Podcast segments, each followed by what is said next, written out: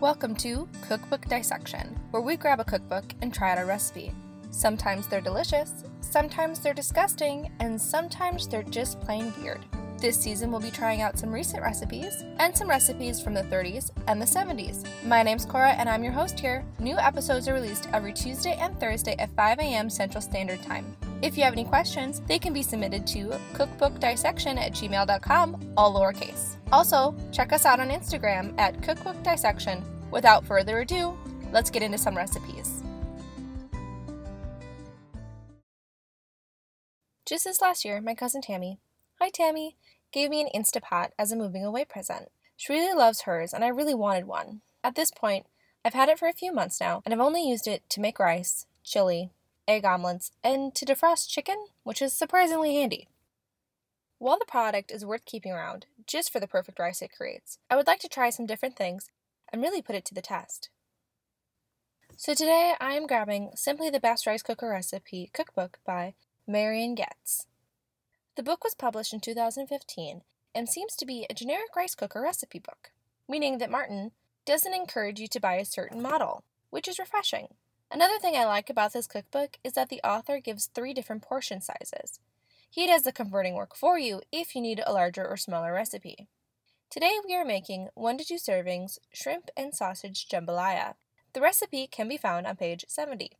Our ingredient list today is as follows 1 4th cup cooked kielbasa, which I exchange for Hillshire Farms turkey smoked little smokies, 6 uncooked shrimp, 1 2 cup uncooked rice, 1 tablespoon olive oil, 1 4th cup yellow onion, 1 4th cup bell pepper diced, 1 minced garlic clove, half cup chicken stock, 1 small bay leaf, salt, pepper, chili flakes, and and 1 small tomato chopped, which I may or may not have forgotten to add.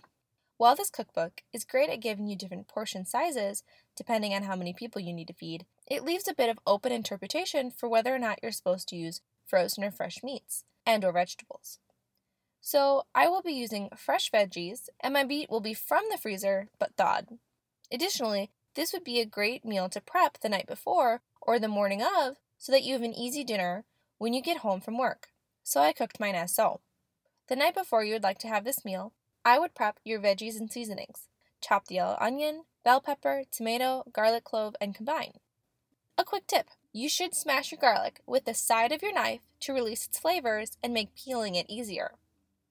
Add in your chicken stock, salt, pepper, chili flakes, and small bay leaf. Mix, cover, and place in the fridge. At the same time, remove your kielbasa and shrimp from the freezer and place in the fridge to thaw overnight. In the morning before work, take some extra time to cut up your kielbasa deshell and devein your shrimp. Quick tip if you use a fork to devein the shrimp and pull it all the way through, it's a lot easier than you think it is. And if you need a little bit of extra help, just look it up on YouTube. Then add them both into the pot, giving it a quick mix, and then placing it back into the fridge and go off to work.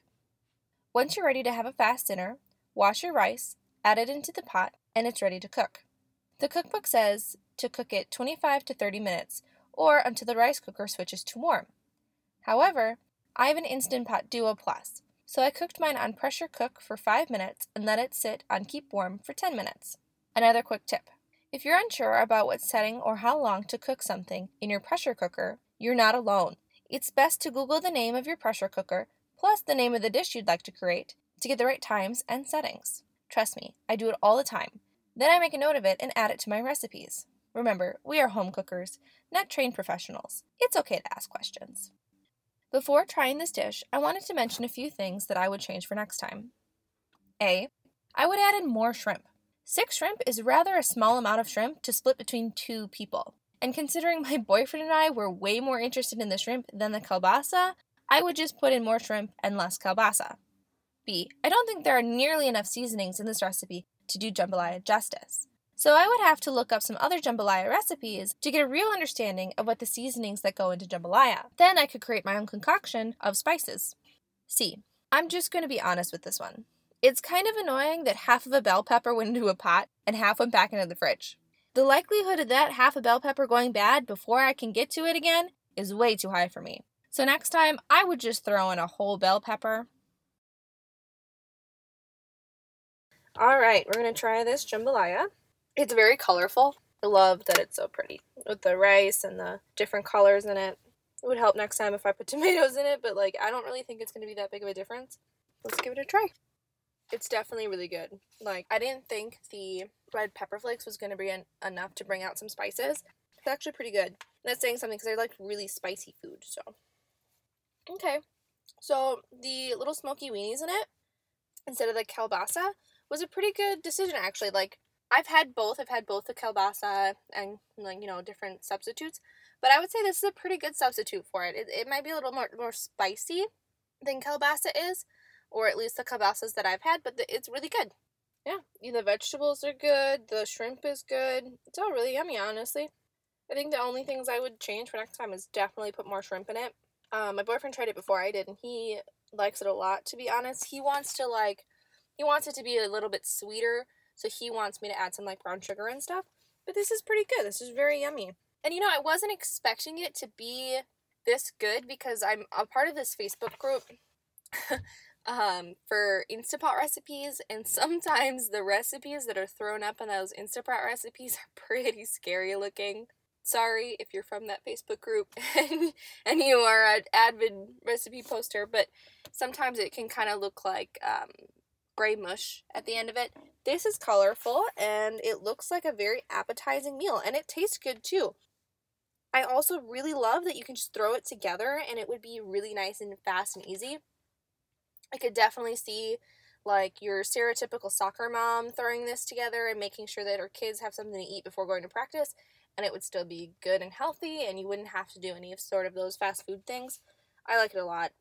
I could also see like if you have this as leftovers, it would be good to take for lunches for anyone who's got a microwave at work. So yeah, this one, I like this one. I would definitely make this one again.